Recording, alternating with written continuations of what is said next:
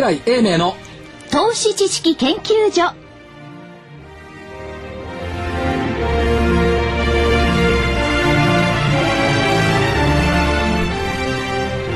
皆さんこんにちは。こんにちは。こんにちは。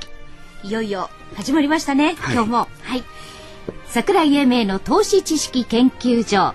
え所長の桜井英明さんにスタジオにお越しいただいております。桜井さんよろしくお願いしよます。ろしくお願いします。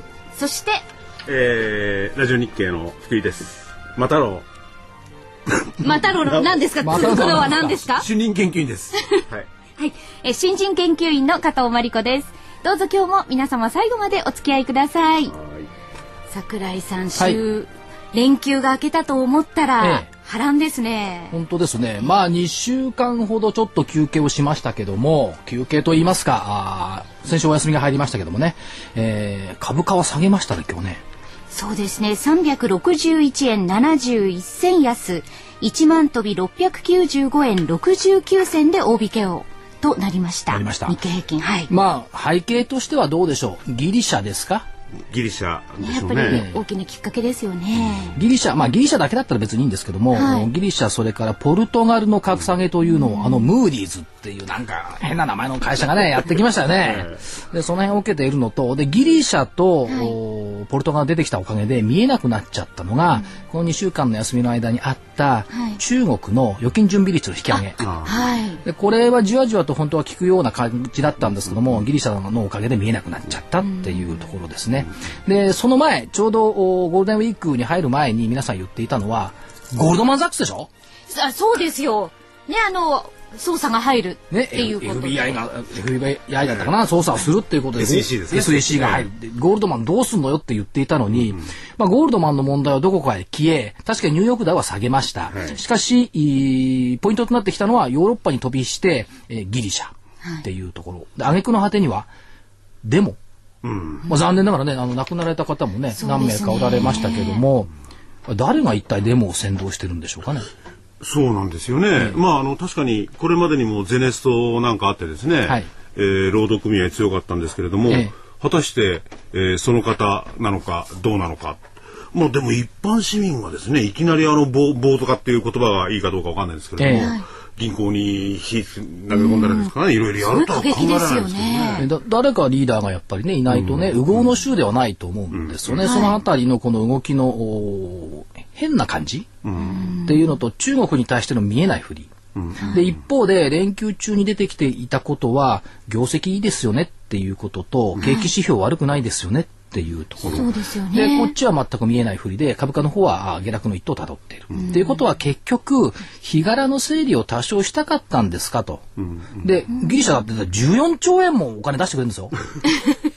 そう。ね？はい14兆円って日本の国家予算の4分の1。その5分の1近くですねえ。それだけお金をまあ将来にわたって出してくれるって、えー EU, EU も IMF も言っているのに、はいいや、私たち消費税開けるの嫌。ね、リストラ嫌って言ってあれだけ騒いでる。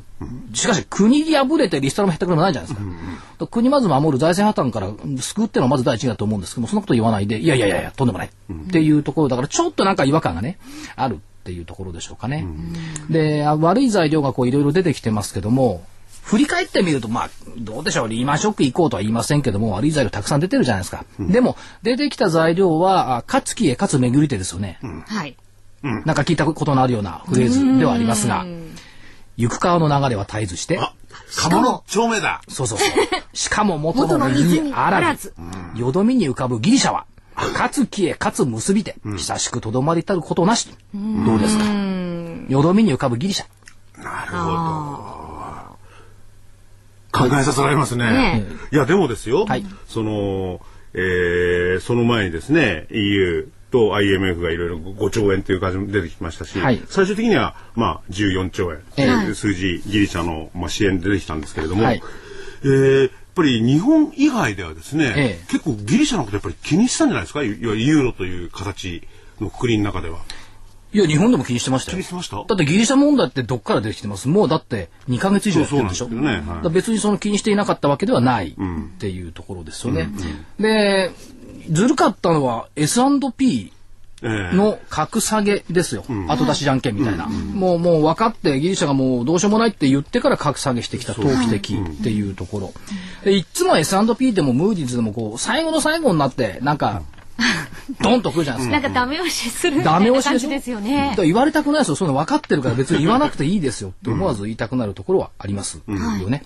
だから、S&P もムーディーズも、まあ、ポルトガルやってきましたけども、うん、この辺の格下げに対する後出しじゃんけんが何の意味を持ってるのっていうところ、うん、実は本当のものを隠そうとしての格下げじゃないですかっていうところが、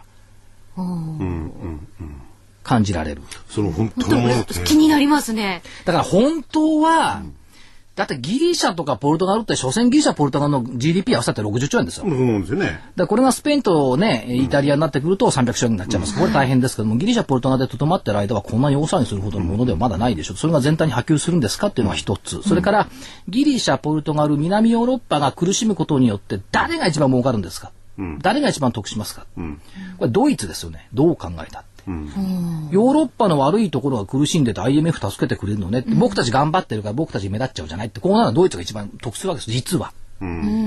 で、その横っちょでこれ前回お話したと思いますが、陰謀説ね。イギリスが選挙やってるでしょ？はい。明日、今夜ですよね。6日の夜。そうですね。で、第3局がまた出てきていて、自由民主党。民主党ですね。いい名前してますよね。根性いいですね。そう。自民主党っていう第三権が出てくると、労働党と保守党というこの流れがちょっと変わっちゃう。で、イギリスに今指導力がないから。で、本来イギリスが指導力持たなきゃいけないところが、そうやって今、なんか個別訪問みんなやってるでしょ？党首が。はい。かまけてるから、ちょっとパワーがないっていうところでしょうね。だから、えー、本物のところは見えなくなっていて、本物は何かっていうと、景気は回復してますね。特に日本と、あごめんなさい、アメリカと、アジアと日本。はい。それから企業業績はアメリカ53%増益ですからね。日本も50%以上の増益になってくるでしょう。これ悪くないですねっていうところ。ということは、こういうことわざもあるんですね。馬はね、買い場がなければ育たない。はい。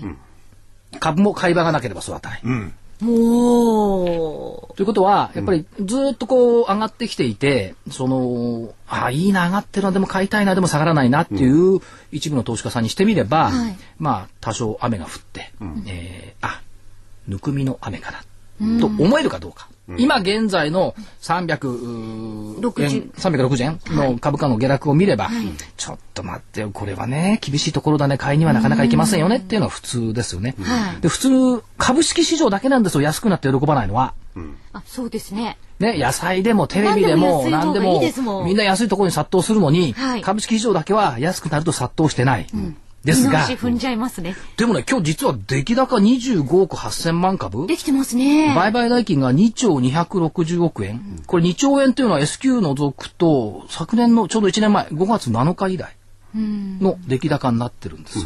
すごいですね。ということはやっぱりあのそれだけの売りも当然出ましたけども、買ってる方々もいるっていうと買い戻しを含めてですけどね、その意味では多少手代わりしてきたかなっていうところですよね。だから不思議ですよね。本当株だけはね下がった時はねみんな、いやいや、まだまだまだ。でもですよ。これちょっと後でまたお話、所長からですね、お話ししていただきたいんですが、はい、この先々週、先週休みでしたからね、はい、その時の所長のレンジ予想。素晴らしいです。すごいんですよ。え？加減が1万650円水準ですもん。それを聞いた時には、週間前。こんなには下がることはないだろうと私は思っていました。絶対外れるぜなんて僕は思ってたんですが、はい、あ今日の安値ね1万682円61銭ってこれ下はレンジに入ってますよね。入ってます。はい、まあ上は1万1300円さすがに届かなかったっていうところがありましたけど、まあレンジは下に下げましたよね。別にギリシャ読んでたわけじゃないですよ。いやでもねこれに当てるっていうことはすごいことなんで今日もすごい出来高ですよね。ということは、はいこの水準で、ええ、あの成立してるんですからね一応商いは。そうです。買ってる人いるんですよ、うん、この人庭庭ですよね。庭庭ってニコニコですよ、ね、表現がよくわかんないです。け ど庭庭庭ですよ。これこそまさにね 恵みの雨。うん、買った人にはね、うん、まあ明日下がらないとすればね。明日下がるとまた別ですけど。うんうん、うんだまあ、ニューヨークもあれでしょう、ニューヨーク、一時ね、今日戻りかけたんですよ、実は。一時5倍よりその場面あったんですよね。そね、また、はい、これがね、よくわかんないですよ。ニューヨークの橋が爆発物の恐れで閉鎖された。うん、これで市場心理が悪化した。うんまあこの間のもありますからね。ね。はいありましたよねまあ、容疑者がね、はい逮捕されたようですけど。だから本当のことじゃないんですよ。これ多分ね、マーケットってみんな理由探してますからね、下げの理由を。で、なんか下げた理由を探してみたら、アメリカで爆発物の恐れがあるものがあったんで、橋が一時閉鎖された。これはやっぱりアメリカがまずいなっていう理由付けを勝手に考えたから、そうなっちゃったんで、これは本物の理由じゃ多分ないんですよ。いや、ただですよ。日本の、えー国民性がどうか知らないですけれども、はい結構単純でいい人多いじゃないですか。どこにえここに。あ、日本です。日本ですねいや日本はいい人ですよ。そうでしょ。日本はいい人それだから、はい結構、マーケットの理由っていうのも非常に単純なことばっかりなんですよね。その、ニューヨークが下げたがまず第一ね。まあそうですね。それ以外、例えばこういうふうないろんな噂とか、その噂の背景でマーケットで動くってあんまりないですよね。要するに、海外の投資家っていうのは、え案外そういう裏読みとか、ええ。いろんなことを読むんじゃないかと思うんですけど、どうなんでしょうね。何を言ってるんですか、はい。海外の投資家の方がもっと単純ですよ。そうっすか？はい。海あのね、その見え、見えないイリュージョン、幻想。海外の機関投資家は立派で、はい日本の機関投資家、個人投資家さんは立派じゃないって言いたいんでしょ、はい。全然違いますよ。一緒ですって。海外の機関投資家がひょっとするともっと劣ってるかもしれない。例えば東京市場については。それはそうですね。銘柄知らないんだから。すよね。だから、オイルマネーのある機関投資家なんかずーっとソニーばっかり買ってましたし、ずーっとパナソニックばっかり買ったわけですよ。ええ例えばですよ、はい理由はその会社しか知らないから。うん。ところがこのマーケットのクロート筋っていう人たちはね、あの誰も知らないような銘柄を外人が買いに来てる外人が買いに来てるって言うんですけど、誰も知らない銘柄外人買うわけないでしょ。だからその意味でよく銘柄を知っているという意味では日本の投資家さんの方が間違いなく先行ってる。まあ、東京市場ではそうです、東京市場、はい。だからニューヨークだって別にそんな難しくないじゃないですか。ニューヨークダウって30銘柄でしかできてないんですよ。たかだか。日経平均だって225できてるのに、わずか30銘柄。それがアメリカ市全体を表しているような錯覚をね、しちゃいけない。確かに。でも、その動きによってすごく影響を受けますよね。だから本当は SP500 見りゃいいのに、あるいはナスダックを見りゃいいのになのになぜか国営放送をはじめとしてラジオ日経もそうですけども、日経平均中心に物事考えるから、なんか30銘柄に振り回されている、という感じはありますよね。あダウですね。ダウ。だダダウだってだって日経平均だっていい加減な数字なニューヨークなんかもっといい加減な数字でしょ。そんな、そんないい加減ではないと思いますが。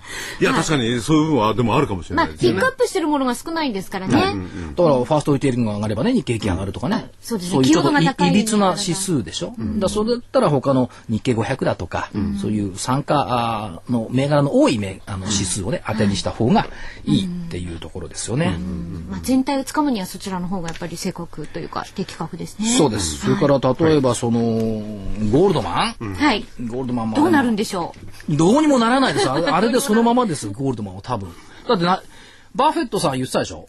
日経の人でしょ、はいはいはいゴールドマン悪くないよ、何も悪くないじゃないですかって言ってましたし、はいそれから、ゴールドマンのね、一番ひどいのはあのメールですよね。社員の。あ、なんかありましたね。ね要するに、あの、悪いことしたって言ってたよっていうのをバーッと送ったんですよね。そう。で、まあそのメールはメールでいいんですけども、あの、CDS、いわゆるその債券が売れなくなった時に、これもうヘッジファンドの人たち相手にして売っても売れないから、はいやめたと。ついては、格付けで債券を買う機関投資家に売ればいいや。っていうふうに格付けは利用されてるわけでしょ。そうこれは日本の機関投資家でも言えるんですよ。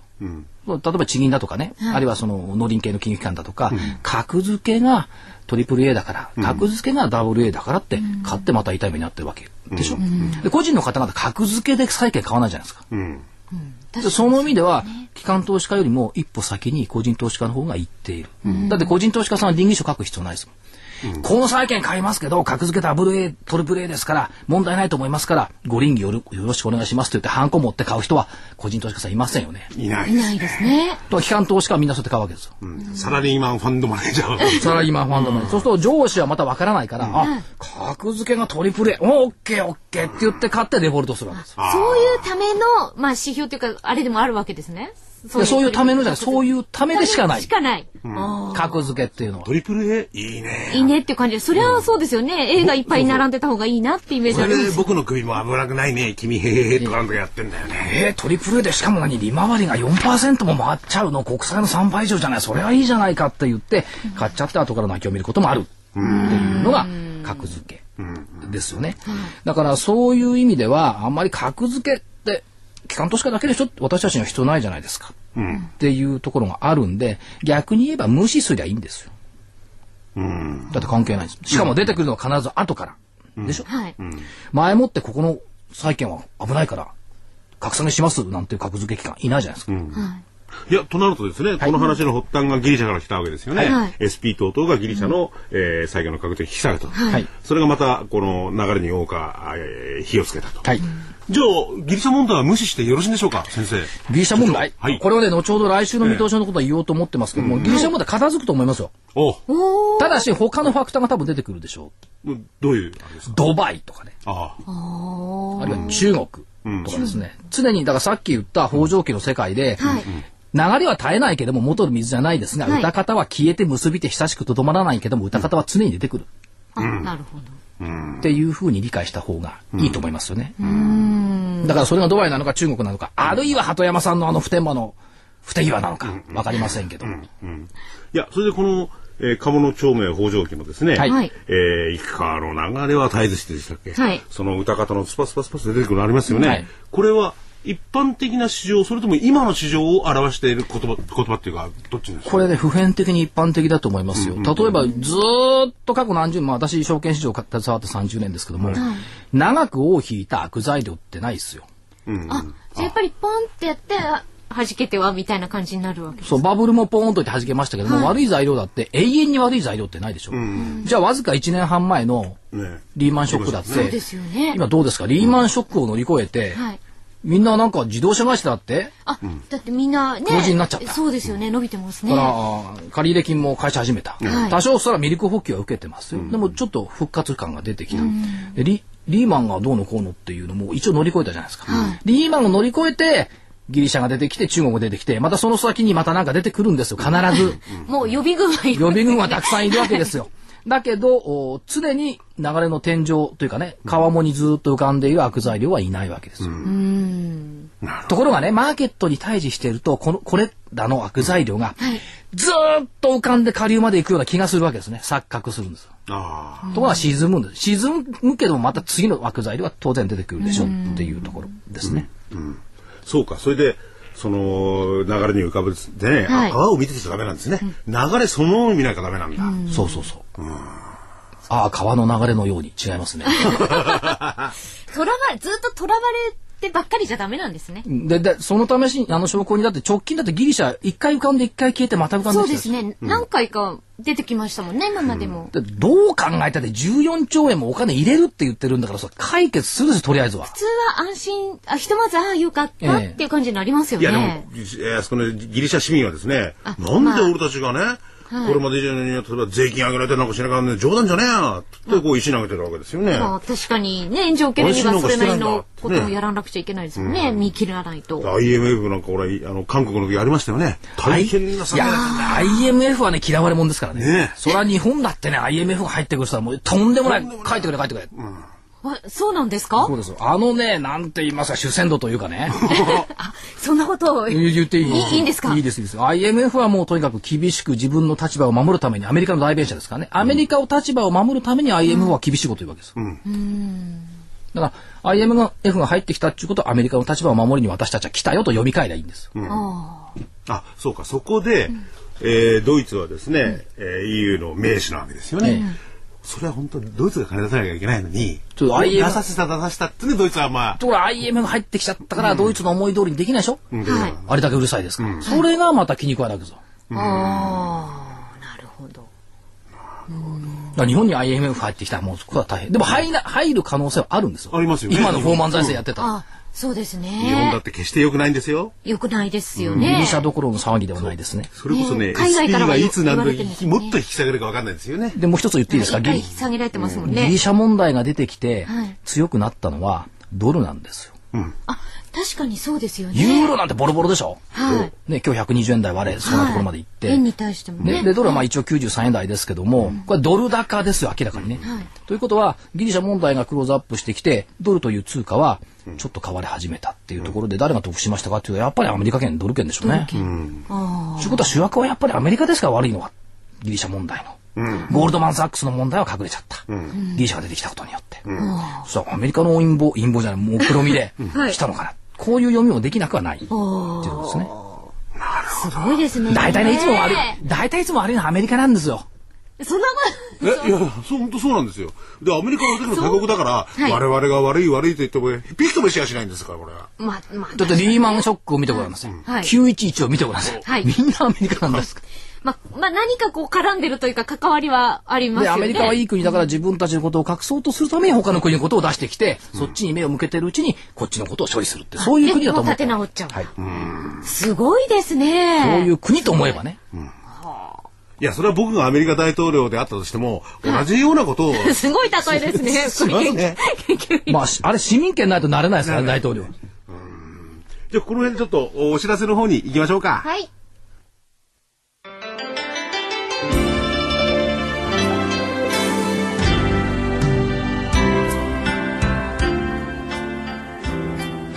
こんにちは。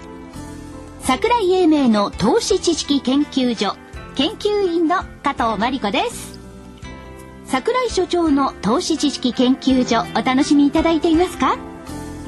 この番組はこれから株式投資を始めようと思っている方や投資を始めて間もない方にはなるほど株式投資ってそういうことなんだと納得していただきまた投資経験の長い方にもそうだったのか。そんな風にすれば楽しくリターンが増えるのか。と旗と膝を打っていただきたい。そんな番組です。投資知識研究所の櫻井英明所長は日本の株式の中心地兜町など世界のマーケットカタリストと言われています。カタリストとは英語で触媒のことですが櫻井所長は株式市場と個人投資家をつなぎさらに触媒のように市場と投資家が良い連鎖反応を起こすよう願っています。どうぞこの番組桜井英明の投資知識研究所をお楽しみください。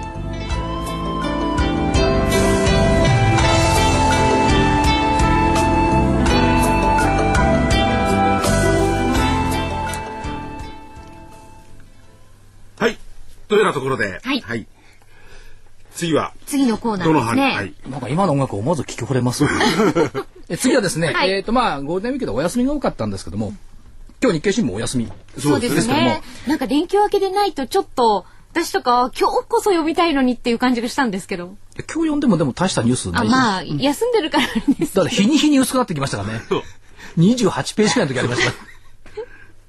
で、はい、まあそうは言っても、5月の1日と5月の5日、昨日の新聞からまあちょっと気になったところをですね、はい、ピックアップしてみますと、5月の1日に出ていたのが、三菱地所、うん、えー、含み益2兆558億円ありますよ。すごいですよね。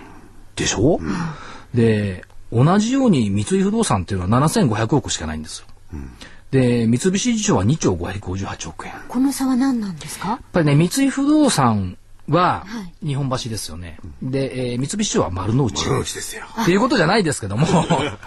確かにね、ただ、再開発してますもんね。三井不動産の方が割とね、あの、投資したものが最近の方が多い。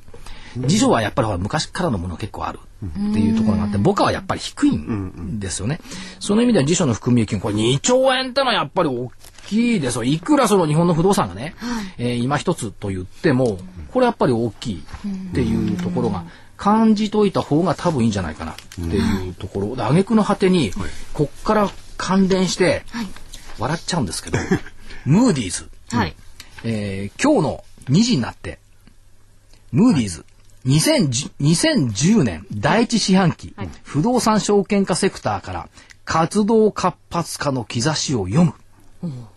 あれだけポルトガルダメって言ってて、ムーディーズは日本の不動産の証券化はいいよって、リート頑張ってるよって、うん、そりゃないんじゃないの？あっちいじめてこっち褒めてどうすんだってなるほど。また笑いたいって感じですね。そんなこと言うんだったらポルトガルの格下げ消せよって 思いますね。別にこっちの証券化の話なんか誰も評価してほしくないよ。うん、そんなもん全国ご承知でって感じでしょ、ね、これ笑えるでしょ、うん、三菱地所の含み益2兆558億円、5月の通知に出たら、はい、で、5日までお休みだから今日営業活動を始めたムーディーズは、はい、日本の不動産証券化セクター動き活発から。よく日経読んでるわ、ムーディーズは。ね、はい、笑っちゃいますよね。ね。で、まあ、だんだんそのいろんなその不良債権だったものが、だんだんちゃんと回収される事例も増えてきてる。うん、今年は不動産売却による回収が加速する可能性があろう。あんたに言われたくないよって別にね、リートの会社が一生懸命やってるんですから。うんうん、でもまあ、ちょっとこっちに媚びを売ってきた。うん、で、ムーディーズが日本のこっちに媚びを売ってきたっていうことは、うん、あ、そうか、ヨーロッパをちょっとけなして、日本はちょっと評価しようかと、あの人たちは考えてるのねと。うん、他のものだと評価しにくいでしょ。で不動産なんて外にないから、日本のものですから、下手に電子部品とかこう褒めると、為替の問題とか、こういうところ褒めてきた。っていうような読み方をする。これ多分明日日経載るんですよ。ブーディーズが日本の不動産証券化セクター活発化って言ってきたっていう。そんなもんなんです、格付け機関なんてのは。で、まあ、そうは言っても、元に戻すと、はい、えっ、と、含み益の2兆558円、これ大きいです。うん、三井不動とのあの差は歴然としてきたっていうところですよね。うん、もう一つ、今度は目を海外に転じると、アメリカの GDP、はい、個人消費を中心に堅調だった。うん、1、3月、年率換算3.2%成長しました。さて、この3.2%っていう数字をどう捉えますか？いや、これはでかいんじゃないですか？いいと思いましたけど。いいと思いますよね。はい、アメリカなんだ。個人消費堅調。あれだけダメって言われたのに個人消費堅調。うん、年率にすると3.2%成長します。うん、これはいいじゃない。じゃあ私たちどうなんですか？日本は。うん、っていう考えると、これはね、えー、っと、大和総研。はい、国内の、まあ、大和系のね、え総合研究所ですけども、4月30日付で出したレポートを見ると、なんと日本の2010年1、3月期の GDP 予想、前期年率、プラス6%を予想。倍？ですよね。ですよ。6%。数字は。1、3月期の GDP の一時速報、5月20日発表です。うん、5月20日。うん、前期比1.5%、年率換算6%。うん何のことはない。アメリカ3.2%、日本6.0%。アメリカの場合も日本成長してるじゃないですか。うん、って考えたら、悪くないじゃないですか。6%という数字はすごい数字ですよね。いや、年率換算だからこう嘘がありますけど、前期1.5%。だから。4倍、単純に4倍して6%になってるだけですけどね。でも、6%成長なんてなんか久々に聞きましたよね。うん、そうですね。っていうところでしょ。うん、で、伸びてくるのが民間の消費前期1.6%プラス、設備投資3.4%プラス。すごいですね。で、外需、輸出の寄与度は、あ一応、4四半期連続のプラスですけども、幅は縮小する。ということは、中国だとかインド、アメリカ、ヨーロッパに頼っていた輸出じゃなくって、はい内需、国内の需要、特に個人消費と設備投資で、経済、景気が引っ張られてくるのよねって見ていった方がいいんじゃないですか。足元、1、3月期。多分、白くもそういう動きになってくるんでしょうよ。っていうところ。で、隣の芝生はよく見えますから、なんかニューヨークでみんな物買ったりして年率換算3.2%消費して銀行なんかも復活して自動車も良くなってきた。はい、で私たちどうなんだって自分の足元見たら6%誰も気がつかないんですか、これは。まあ着地してみないとね、5月の20日発表ですから、はい、そこまで待ってりゃいいんですけど、でもまあ、一応。いい数字が出そうですよね。大手の調査機関、まあ大和ですけども、6%出し出してきたってことで、まあ、4%から5%は成長するんでしょう。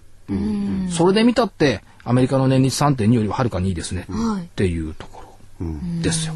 おまけに、この5月の1日の新聞で一面トップに日銀の姿勢が変化してきた。新しい貸し出し制度を作りますよ。うん、要するに新しい産業だとか新しい事業に銀行を経由してお金を貸し出すっていうのが出てきた。うん、日銀がお金を貸し出している限り、日本の株価は暴落はないんですよ。うんお金引き締めてないし、そういった新しいところに出すっていうところは、要するに19から見てお金ジャブジャブですね、まだね、っていうところですから、これいい材料なんですよ。そうですね。でも誰も今日、今日多分朝から今まで聞いてて、ラジオ日経でも誰もこれ何も言ってないんじゃないかと思うんですけど。うん。言ってないです。多分確かにこれね、この前まで、あの、政策委員の方々いろいろこれに関して議論してましたもんね。ね新しいところどうするかとかね。ちょっと日銀のそのところを踏み出しすぎじゃないかとかいろいろ批判はあるんですよ。批判があるあるんですが、戦う日銀の姿勢にちょっと見えてきたっていうところ。それはまあ政府と一体化になってやらされてる部分もあるんでしょうけども、日銀がお金を出すって言ってる限りこの国の株価は暴落しないです。この国の株価の暴落ってのは日銀がお金引き上げるって言った瞬間に暴落するんです。うんね、あの、三重野さんでしたっけね。あの時なんか、無実でしたよね。ギャッとバターンだもん。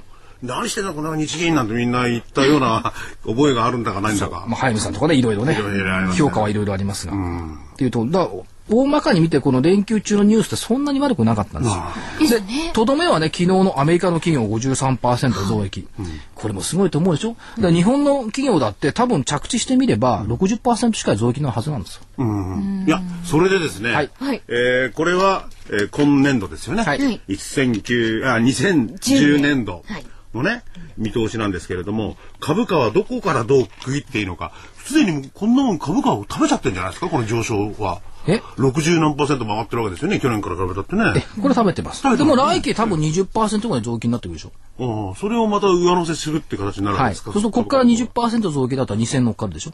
ああ。1万3000円でしょ。うん。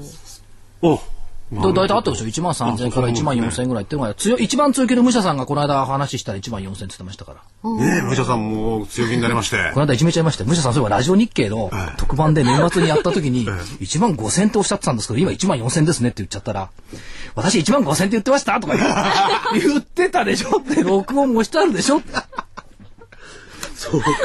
でもじゃさんはそうなんですか、うん、でもでも1万4000円ってましたよ。えー、でもまあその1万2000円からですね、1万4000円の幅があるんですが、はい、いずれにしても、例えば1万1000円割ってるわけですからね、今日はね、はい、1万695円。うん、だいぶありますよ、1万2000円。1400円。そうそう。ね、1300円、400円ぐらい上昇、これから。あと14%。14%。まあそこからスタートになるんでしょうけどもね。ただ大きく割れ込むっていうのはそんなに考えられないなという、個人的にはね、気はしてますよね。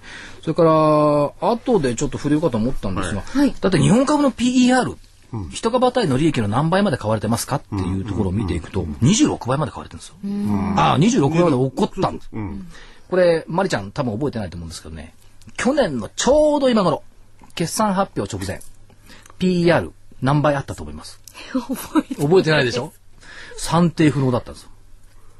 出せ、あ、出せなかったって言われたら、あの、うん、桜あ所長に言われたらそういうふうに出てきたことありました？算定不能。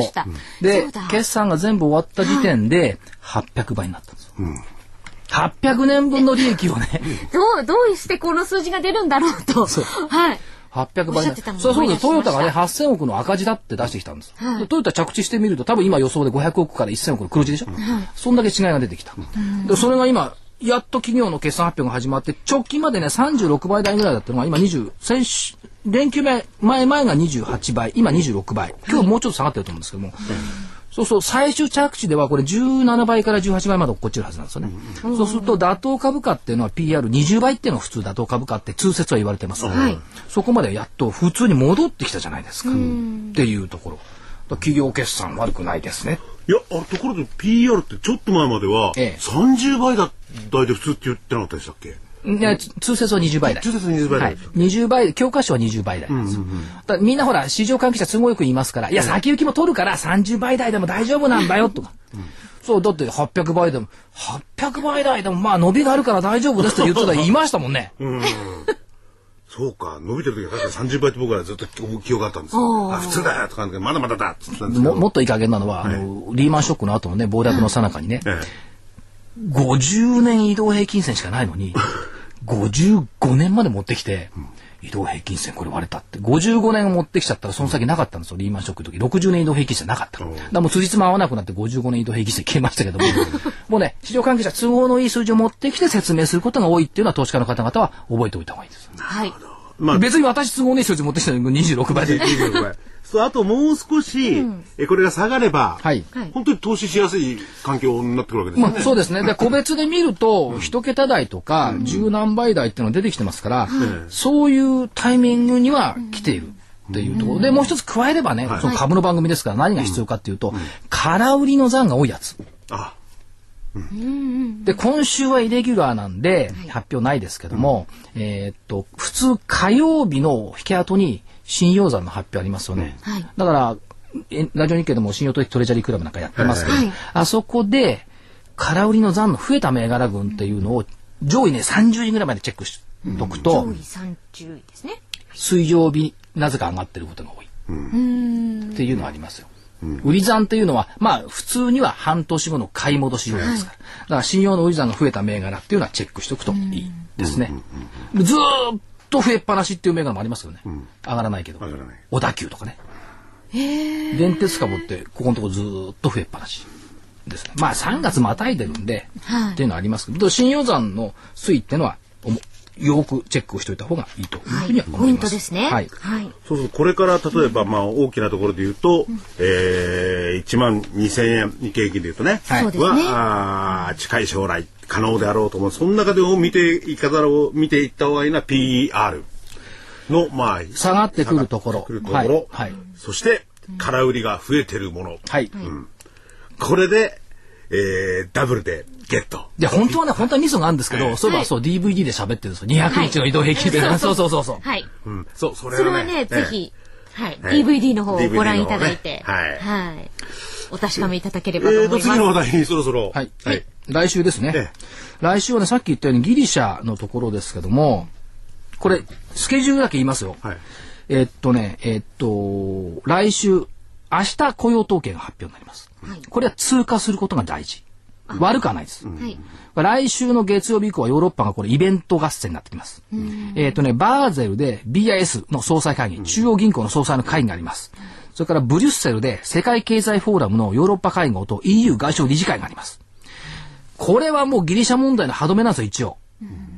で、下火になるかどうか。で、無理だったら14日の金曜日、ギリシャの予算削減措置実施の期限。週末、2011年以降の財政再建計画提出期限というところで、はい、ここまでで歯止めは多分効くでしょう。っていうふうに私は見てます。じゃあ来週いっぱいですね。来週いっぱい。その前に多分こう11日のビス会議でなんとかなるんじゃないかと個人的には思ってるんですけどね。で、このスケジュールどうせ来週になれば為替とかの関係者言い出しますから。はい。というふうに思っておいた方がいいでしょう。はい、ということと、で、途中にあるのがね、さっき言ったドバイ。13日に泣き入る際の召喚が10億ユーロあります。うんこれがうまくいくかどうか、うん、こいつがうまくいかないとギリシャは片付いたけどもドバイがまた出てきましたねっていうふうになる、うん、主役交代する可能性があるっていうところですね。でただもう一つ一番大きいのは今夜のイギリスの総選挙。はい保守党と共和党の二大政党でいけるのか、自由民主党が入ってきちゃって3つになって分裂してぐにゅぐにゅになっちゃうのか。大体イギリスがこんなことやってっからギリシャやポルトガルが起こるんだっていうふうにね、言う人もいますよ。イギリスがしっかりしなくっちゃいけませんね。っていうところ。おそらく来週でこれだけ歯止めかけてありますから、ギリシャ問題は消えてきて、出てくるとすればドバイか中国が出てきて、いやや影を落とすかもしれないっていうところですね。ドバイもまたサウジとかそれは助けてくれないでしょうかね、なんか出てきた時には。あのですね、はい、所詮ドバイだから、全然問題ないです。でもな、でも知らんぷりできないみたいな。知らんぷりとか、ただほら、知っとくといいでしょ。はい、次出てくるんだ。ギリシャが収まったら、ドバイかな。ドバイが収まったら、中国かな。上海万博来る人も少ないしな。っていうふうに、抑えておく分には必要です。基本的に、脇の話、ドバイにしたってギリシャにしたって脇だから。だから、アメ、リーマンショックは世界震撼したのはあれアメリカ発だから。イギリス、フランス、ドイツといったヨーロッパの主要国がまずくなりゃまた話は別です。うんうん、所詮30兆円の GDP のギリシャです。そうか、流れに浮かぶ、こんな小さい歌方さって感じですわ。で、あ、そうそうそう。うん、足元見てください、うん、中国、金融引き締めやり始めましたよ。やり始めて、これ景気がいいんでしょ、はい、場合によってはこれ10%成長するかもしれない。うん、日本、さっき見たように6%成長、6%ですよ。一応年率換算。ね業績50%以上多分伸びるでしょ。あとは個人消費でしょ。で、個人消費鈍い鈍いって言ってますけど、みんなエコポイントとかでね、冷蔵庫とか買ってるし、テレビとか買ってるし、車も買ってますね。車も買ってますね。全然違ってきてる。だから若干買うようになってきてるような気はしますよね。結構ゴールデンウィークもあのデパートとかも結構人いましたよ。そもそも成田空港見てくださいよ。みんなサーフボード抱えてね。5万人帰国してましたもんね 昨日。本当にね許せないな。ねどこがね 景気悪いですか？って。あしかもあのまあ曜日のねあのこう日にちの並びが良かったこともありますけども、ね、今までは暗金単とか言っていたのに、うん、遠くに長くでしたもんね。ねお金かかったけど、わっはっはって、わっはっはと言われたくないですけどね、お金さかかるでしょうよ、この時期に行きゃ。でそれだけの支出、財布の紐がちょっと軽くなってきた。やっぱりね、一番大きいのはね、株価の上昇なんですよ。実は。株価が上昇すると、あ、これ買っといても株上がってるしっていう投資心理になる、消費心理になる。うん、株価下がってると萎縮しちゃって何も買わなくなっちゃう。うん、その意味では経済活性化するの一番重要な株価っていうのはね、体温計なんですよね、マーケットのね。そんなこと政治家言いませんけどもね。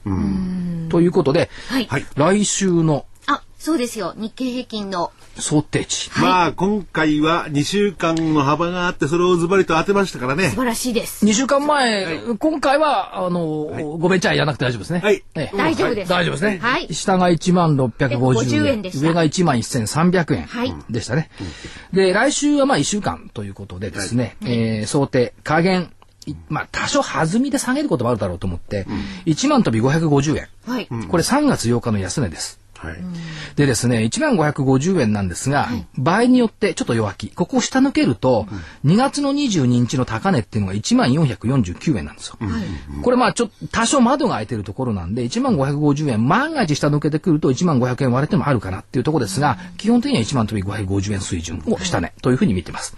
上限、1万1300円。2週間前と一緒。理由、1万1400円の4月5日高値。これやっぱちょっと重たいな。っていうところですね。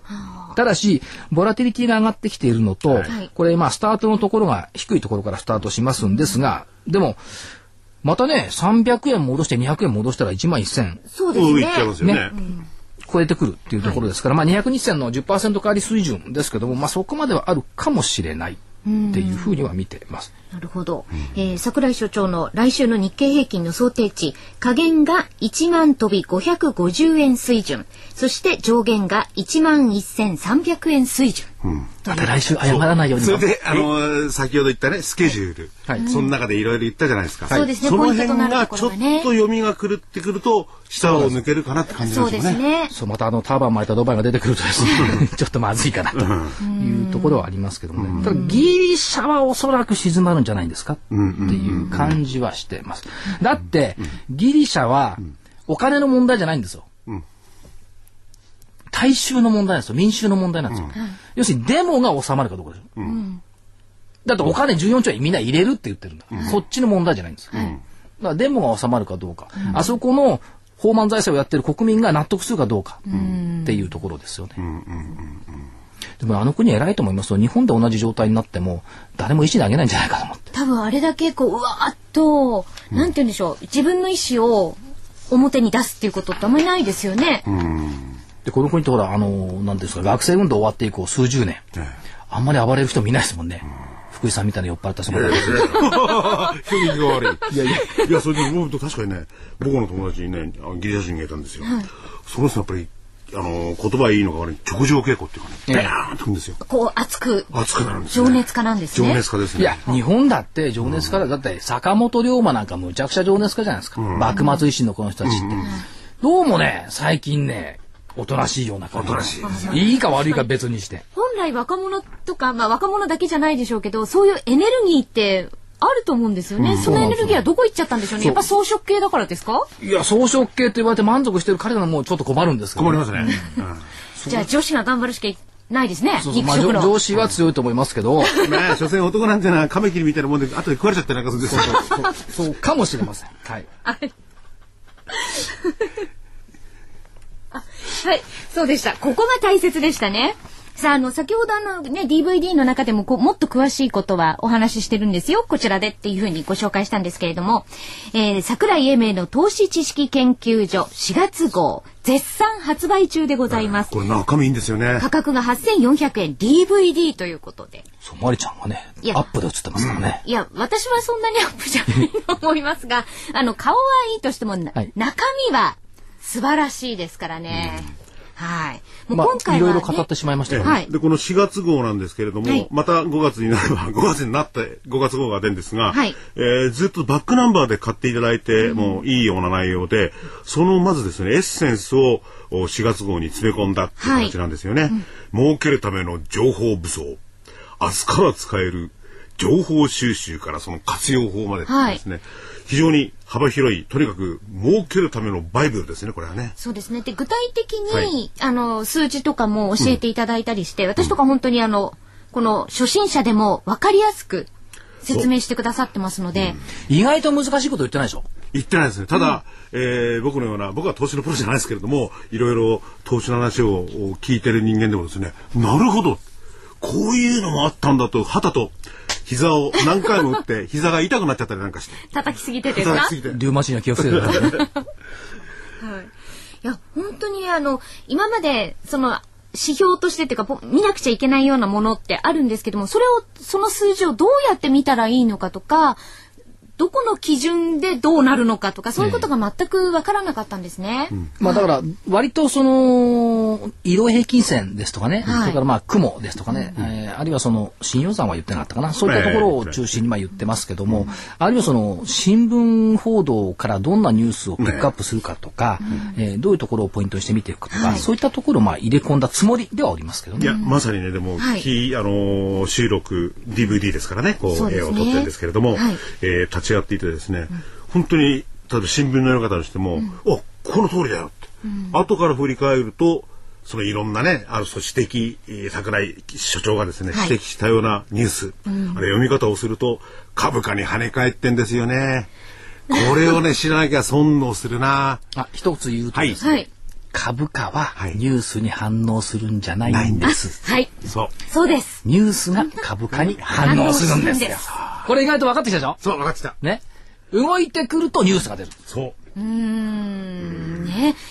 皆さんはやっぱり逆の捉え方だったと思うんですよね。はいはい、やっぱり目から鱗ですよ。鱗ですね。はい。で、今だいたいあれですよ市場関係者を含めてね、8割以上の人が、うん、方が株価はニュースに反応する。なんか活字になったり報道があったりすると株価が動くってまだ思ってるんですよ。うん、でもその前から出来高はできてるし株価は動いてるんですよ。うん、っていうところをチェックしていくとね。逆だってこと分かったんですだそれも決してねそのインサイダーであるとかなんとかって話じゃないですよね。じゃなくて、はい、うん。確かにその前に何かしらがやっぱ動くんですよね、あれが不思議だ。うん。なんで株価が動いた後にニュースが出てくるか。そう変な変な意味はね、インサイダー。そうそういうんじゃない。ですそんなのは全然別にしてね。別にしてね、でそういうのもありますし、あるいはね、あのほら、えっ、となんだっけ。チャート。なんだ全然。今あの皆さんにはねあの見ていただき指を右45度でチャートって言われて何かあの音楽の指揮でもしてるのかなと思って。チャートのね、はい、なんとかなんとかうんパーセントルールなんてあれも良かったな、そうなんですよ、ね。まあチャート紙芝居ですから所詮。うん。あれ紙芝居と思って見るのと、真剣に見るのでは、ちょっと違うでしょ心も構えが。チャートは昨日までしか語ってくんないですからうん、だから紙芝居と思えばいいんです。チャートは明日語ってくるんですから、めったに。そうですね。あの、点々点々とかなってくれるといいんですけどね。でもその昨日までしか語ってくんないとこからってちょっとね、はい、明日もなんとなく分かる感じがしてくんですよね。明日は読まなくちゃいけない。読まなくそう読むんです語ってくんないけど読まなくちゃいけない。うん。多くの人はチャートを明日を語ってくれているという誤解と錯覚を招く言葉を言うから、はい、あチャートは明日が見えるんだって。違う。チャートは自分で読みに行かなきゃ絶対見えない。そう。なるほど。うん、え、その読めるようになるためのね、こうポイントというか基礎を所長が教えてください。所長が教えていただいて。こことここを抑えましょうって、はい、この4月号、えー、絶賛好評発売中。好評発売中。好評入れなかった好評発売中。はい、価格が8400円ですね。で、まりちゃんも、なんか顔出てますよね。いや、なんかでずーっといや、だから、桜井所長のお隣で、はい、一応、あの、座らせていただいております。はい。で、まあ、この4月号ですね、とりあえず皆さん、あの、お求めいただければと思いまして。そうですね、まず、もう入門編で。入門編って基礎編。はい、だ入門だけではなくて、相当投資をやった方もですね、はい、なるほどってのは絶対ありますよ、参考になると思います。えー、8400円は決してね、損ではない。そうですよ。これで、ね、あの、これからの投資に役立てば、うんはい、これね、繰り返し見ていただくとね、い、いんですよね。そうなんですよ。特にマリちゃんアップでね。いや、いいです。私はいいんですけども。私が喋りますから。私もだからこのゴールデンウィークに、はい、あの、見返しまして、ちょっとメモを取ったりして、あの、ちゃんと、メモ帳にですね、ポイントをちゃんと書いてあるんですよ。すごい。ちゃんと桜井所長がおっしゃった。うん、で、また福井さんのように間違ったらいじめるんでしょうね。違ってますよ。いやいやいや。はい。はい。ということで、まあ、非常に、えー、好評発売中の桜井、えー、所長のですね、はい、DVD、えー、桜井投資知識研究所2010年4月号。はい。8400円で、はい、えー、絵と音が出る。絵と音が出るね。そんなの、そんなイニシエのもののよう確かに出ます。はい、はい、3次元です。あ、3次元じゃないわ。違います。はい、えー、DVD になりますので、はい、ぜひ皆様、ね、お電話をいただきたいと思います。うん、えー、ぜひあの、お求めの方は、こちらにお電話をいただきたいと思います。えー、ラジオ日経事業部、東京03-3583-8300東京03-3583-8300まあ、月曜日から金曜日の午前10時から午後5時30分までお受けしておりますので、ぜひお電話ください。はい、ということなんですが、はい、で、実はですね、ちょっとここで、えー、5月号の、ちょっと予告。中身もやっちゃいましょうか、中身も。はい、これがね、面白いんですよ。うん、儲けるための情報武装。抜群の勝手雲はこう使え。勝手雲って皆さんご存知でしょうかね？多分知らないです。私が名付けた雲ですので。桜井所長のお話の中にはよくあの勝手雲はっていうねあの単語が出てきますけどもね。うん、はい。これがね。どういうものか。結構ね。この勝手雲すごいんですよ。結構暴れるんですよこいつが。暴れん坊だったんですか。雨は降らせるし、お天気にはするし。天気にはなるしね、それで結構これがね、また当たる。とこの？勝手だけど憎めないみたいな。そう。可愛い雲。そう。で、これの使い方分かったらね、うん、結構人にもこう解説しちゃいたくなりますよね。君の雲と僕の雲は違うんだぜいなんてね。そうそのこだわりなんかもね、語ったりしたいですよね。うん、だからこの番組でもそうなんですけど、はい、まあこの DVD を買われた方もそうなんぜひ内容をですね、我々ケチくさいことがないんで、お友達やなんかとこう共有してほしいですよね。そうそう今日桜井がこんなこと言ったよ。桜井でいいですかね、桜井で。そんな所長なんて言いましたあいつは言ってません、こういうふうに。で、じゃなかったらもう自分のことのようにね、僕はこう思うんだよ、君とかなんとか。見つけたんだよ、とか言って。結構ね、面白いんですよ、これ。あるいは証券ね、会社に行ってね、証券マンにいきなり。君どう思ってんだこれは。知ってるかい？知ってるかい？とかね。いろいろ使い道あります。あの、この、あの、はい、儲けるための情報武装はですね、ある意味、語れるようになろうと。そうです。いうこともテーマですので。うん、はい。皆さんに、投資家の皆さんに、明るく楽しくですね、投資を語ってほしい。楽しくなければ株じゃないって。いいですね。儲からなければ株じゃない。だからそれもね、一人でごちゃごちゃやってないで、お友達を広く作って、結構ね。そう、語り合いながら、語り合いながらね、面白いんですよ。じゃあそれじゃなかったら、まあ、証券会社の方とね、楽しく明るく語るとかね。そうなんです。で、まずね、自分から、あの、証券会社行くときにも、情報不足してないとなかなかダメですよね。上証券会社で言いなりになっちゃダメなんですよ。あのね、この商売やってると思うんですけどね、はい、情報はね、出さなきゃ入ってこないんですよ。うんみんな取ろうとするでしょ新聞記者なんかも、えー、新聞記者って情報を出さなきゃ情報取れないんですよ。うん、そうなんだ。実は。えー、そっか。そうなんだ。あっちの情報持ってて、こっちにいて、こんなこと言ってますよとか、言ってもらってくる。ほとんどブローカー状態。ブローカー状態。あ、何かでもこう、呼び水じゃないですけど、そういうものがあれば、向こうもそれに返してくれるわけですね。そうすると、私、ほら、メルマガってずっと毎日やってるんですけど、まあ、無料でやってますよね。毎日発信してるから、向こうから入れてくれるんですよ。うんなるほど。出さないと情報入ってこない。うん。いや、そうなんですよ。だからそれはね、例えばお客さんと、うん、おなんとか自分がお客さんでね、証券会社やった時にもね、こっちからいろいろ話しかけると、はい、あっちからも来るんですよね。そうなんですよ。うんだから発信できるようになりましょうそう。そうですね。受け取るばっかりじゃダメですね。そう発信するための情報武装、うん、ねわずかわずか8400円で。ね、はい、発信できます。はい もう一回あのお電話番号でも そうですね。ぜひ皆さんあのこれを聞いてこれから僕はぜひ聞いてみたい電話受け電話受けをしなきゃならないはい福福井さんの。はい、えー、それではラジオ日経事業部東京零三三五八三八三零零。東京零三三五八三八三零零です。さあ皆さんね今頃きっと電話が鳴り始めてる頃じゃないかと思いますけれどもねまあもう時間そろそろねなくなってきましたけども、最後に、えー、所長なんか一言。あのね効率的資本市場っていうのがあるんですよね、はい、で効率的市場市場っていうのはアナリスト試験の参考書に必ず出てくるんですよ。で現代投資市場の骨だけど古いんです。